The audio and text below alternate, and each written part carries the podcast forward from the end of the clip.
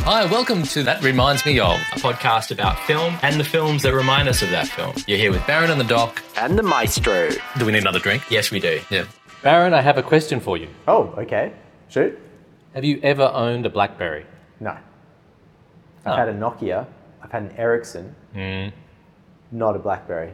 I feel like Blackberries never came to Australia. What? Did you have one? No. No. No, but people did. really? Yeah, they Okay. definitely did.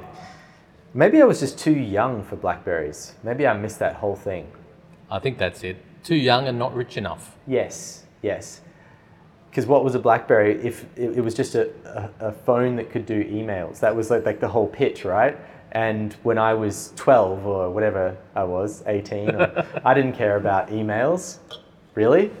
It was a status symbol, so I'm sure when you were 12 you did care about status, but it was a different type of status. That's right. That's right. so why am I asking you about black- blackberries? No idea. It's probably unrelated completely to the film that we saw Which was called? Blackberry. What was it about? blackberries. it was about it was about the uh, the the genesis of the first smartphone.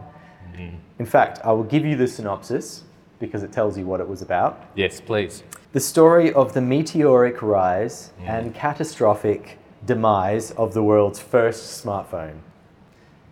Which, if we remember history correctly, combined things like calling, messaging, and emailing for the first time. And then at a certain point around, I think it was 2008, uh, the iPhone came out and just killed it. Dead. And I feel if we're going to give first thoughts, Yep. one thing that this film did, Blackberry by directed by Uh, directed by Matt Johnson, who is also starring in the film. Oh, I didn't realize that. Matt Johnson, he plays one of the co-founders, the guy with the red headband, the goofball who's in who's the whole way through it, and at the very end of the film you discover is now one of the world's richest men secretly. Wow. Yeah. Okay. I didn't realize that. Um, Yeah. Also great directed. performance. yeah. Yeah, great performance. But I guess the the uh, little history lesson you gave us on the BlackBerry and the iPhone coming in, one thing you'd say off the bat about, about this film is that it presents that history and that story pretty pretty well. Yeah, it's interesting. Like just if you forget sort of the film and the filmmaking aspects of it, it's it's an interesting story. It's an interesting piece of history that um, I think everybody knows about blackberries, but didn't realize that that was a big deal. And of course, it was. Just I think the iPhones eclipsed everything. Yeah, yeah. Here we are. I just heard the lift, so it's a good time to remind people we're at the Capitol Theatre, as we have been for a few episodes now. That's right. Between the lift and the loos, yes. and someone could arrive anytime. So let's Anytime. hope there's you know someone famous. That'd be great. If you if Hugo Weaving walks out of there on his way to the loos and then just joins us to reprise our episode about the rooster, that could happen. It's not gonna happen. I was thinking about that on the train just before. I was thinking that imagine Hugo Weaving walked in. Ah, Great minds. what a fella. Anyway, it's got nothing to do with this film. Let's get back on track. What did you think about it, Doc? I really liked it. I thought it was enjoyable throughout. I got a history lesson out of it. All the characters were enjoyable. Uh, I didn't completely love it. I've, I've absolutely loved some of the films at MIF Yeah. and didn't love it. Yeah. So, a lot of good things, not too many awful things, but just, yeah, good. That is the most reserved review of a film I've ever heard. and that's exactly how I felt about this film as well. Like, it, it's props to Matt Johnson. I don't think he has a huge back catalogue of, of directing behind him. Um, he's acting in it and he's directing it, and he's done a pretty good job. But it's not, it's not an amazing film, in my opinion. It's solid, let's put it that way. It has funny moments, but I, but I don't think it's the film you run out and sort of tell everyone they have to go see. And I wonder if it's doing, because it's, it's obviously got quite a budget behind it and quite a cast. It's also got, um, who have we got? We have Jay Baruchel from How to Train a Dragon and other things. I'm going to let you mess up the pronunciation. Great. Continue. Great. And Glenn, uh, Glenn Howerton Yes. from uh, It's Always Sunny in Philadelphia Okay, keep going. and, and, and Matt Johnson. That's as far as I'm going. And Martin Donovan. And Martin who Donovan. is one of my all-time favourites and in a in a small role, but was really cool. Good cast. clearly has some money behind it, but I think maybe not the most sort of sure hand at directing behind it because I think tonally it felt a little off. And I think there's also a lot of other films that we're going to talk about that we were reminded of while watching this. They're in a similar vein that are just bigger, better, more fun films in general. I agree with all of that, but Yeah. I, I do perhaps want to just still give him props because Yeah. it, wa- it was really still enjoyable. I wasn't bored or No. anything throughout. I just, I, I really quite liked it. I just felt uneasy the whole way through it. Well, I think I might know what that might have been. Okay. I think it's the the the shaved head with Ah. the sort of. It seemed as though that was fake baldness on Yeah. the um, what's his name? Um, Uh, that was um, Always Sunny in the main Philadelphia guy. fella. Yeah. Yeah. I've forgotten the character's name.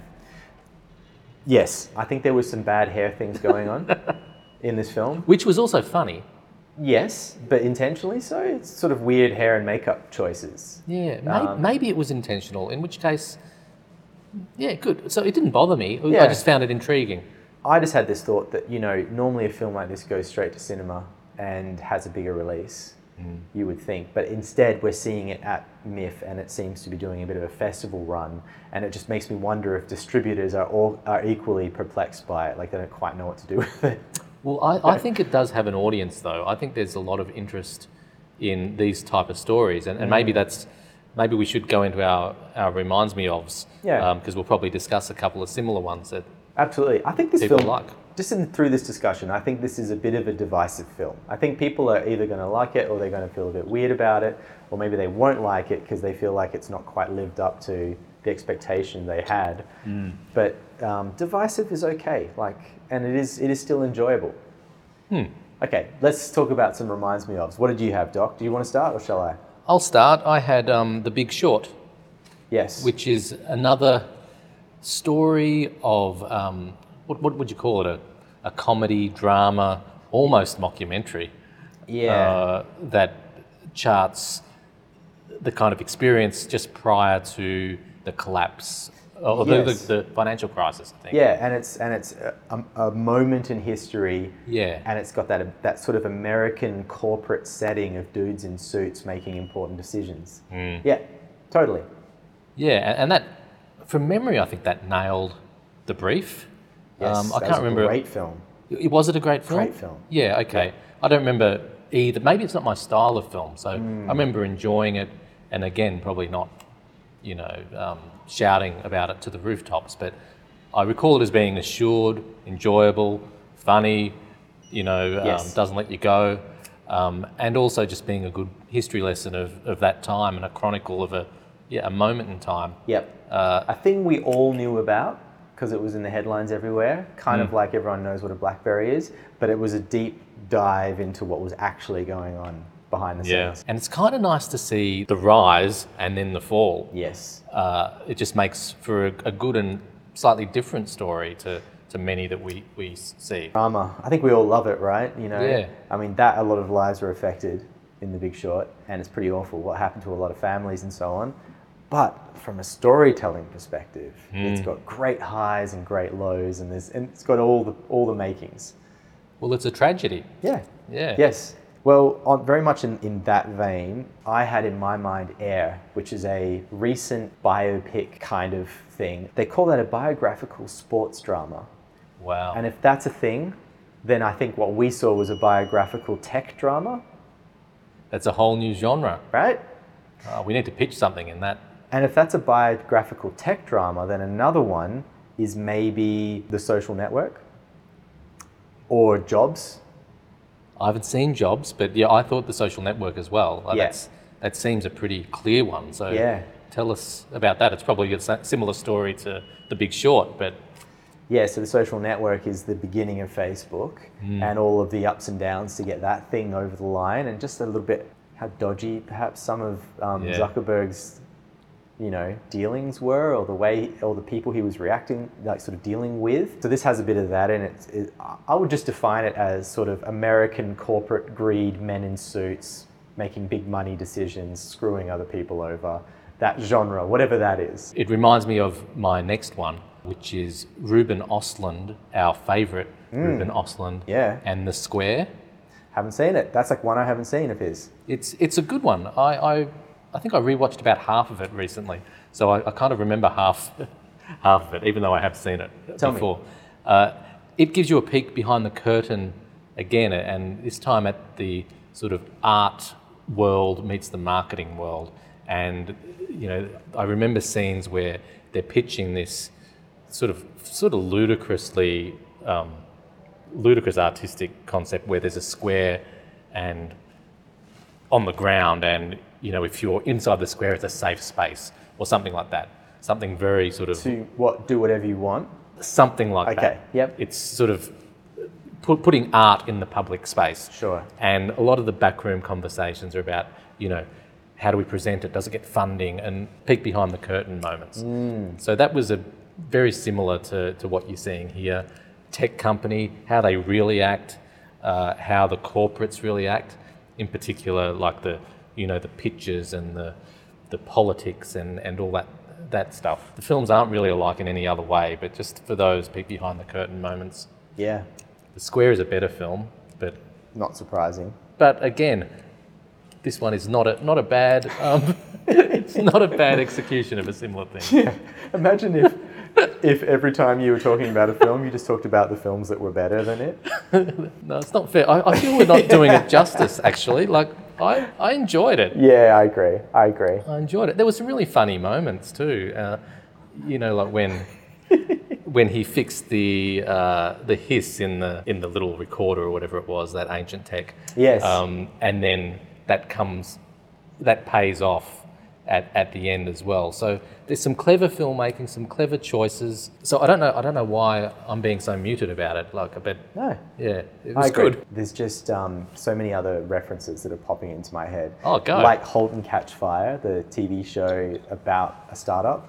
Ah, It feels like that's in a very similar era, although it's actually a bit earlier, I think. Um, but it has the same aspect of a bunch of nerds basically creating something where, you know, their day of work might include everybody stopping and playing games for like a whole bunch of time, and then a real corporate figure coming in and trying to like, cl- you know, take their great idea and make it viable as a as a product that he can sell.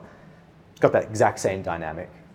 There- There's something really enjoyable and cathartic just about seeing that presented on stage. 'cause Yeah. There, there's things that you you recognise in your, you know, for those of us who have corporate lives, um, you recognise some stuff. Like it's it's in, enjoyable to see it presented, and you think, okay, well, I'm not the only person that that deals with this sort of nonsense. So again. I think I'm starting to like this film the more we more we talk about it. Well, when we first saw the, the list of films that were going to play at MIF, I straight away identified this Yeah. as a bit of a, an outlier Yes. because it, it, has, it has a larger cast. You can tell it has a larger budget Mm. just because of the subject matter. And so you're, I, was, aut- I was automatically attracted to it because I, I wanted to see what that film that might then go on to have a wider release would be, Mm. Yeah. but still in the context of MIF with, with a bunch of other indie films yeah. it's interesting because you know we're talking about it alongside all these other smaller films. I don't know how how the life of this film is going to go from here, Yeah. how it will be regarded when it sort of hits broader audiences. Yeah, good point. Hmm. Well, that, that's all I've got. I again, I'm enjoying it more as we keep talking about it. So uh, I think it's basically a win. Yes. Um, do you have any final thoughts? no, just that it is entertaining. There are some downsides to it or some flaws, but it's, it's still an entertaining film, and I think people will get something out of it. It's an interesting piece of history for sure. Yes, it's a document that's kind of had to be made. Yeah, So thanks for making it. Um, and Matt Johnson, thanks. yeah, And also, he's the funniest character in the in, oh, in the thing. he's the best. He, he's, he's, he was really great. He all gave through. himself a good role. He did. He did. Probably the one that he can do as well, because he's probably a bit of a goofball as it is. oh, you know who he reminded me of? No. Aussie man. Aussie man. Yes. He's not Aussie, but No. similar vibe. Kind of has the same hair. he does. Well, that's all I had. I think people should go see this film still. Yep. And speaking of films, we need to get to our next one. That's So, right. Good timing. Yeah. See you soon. See you next time, dog.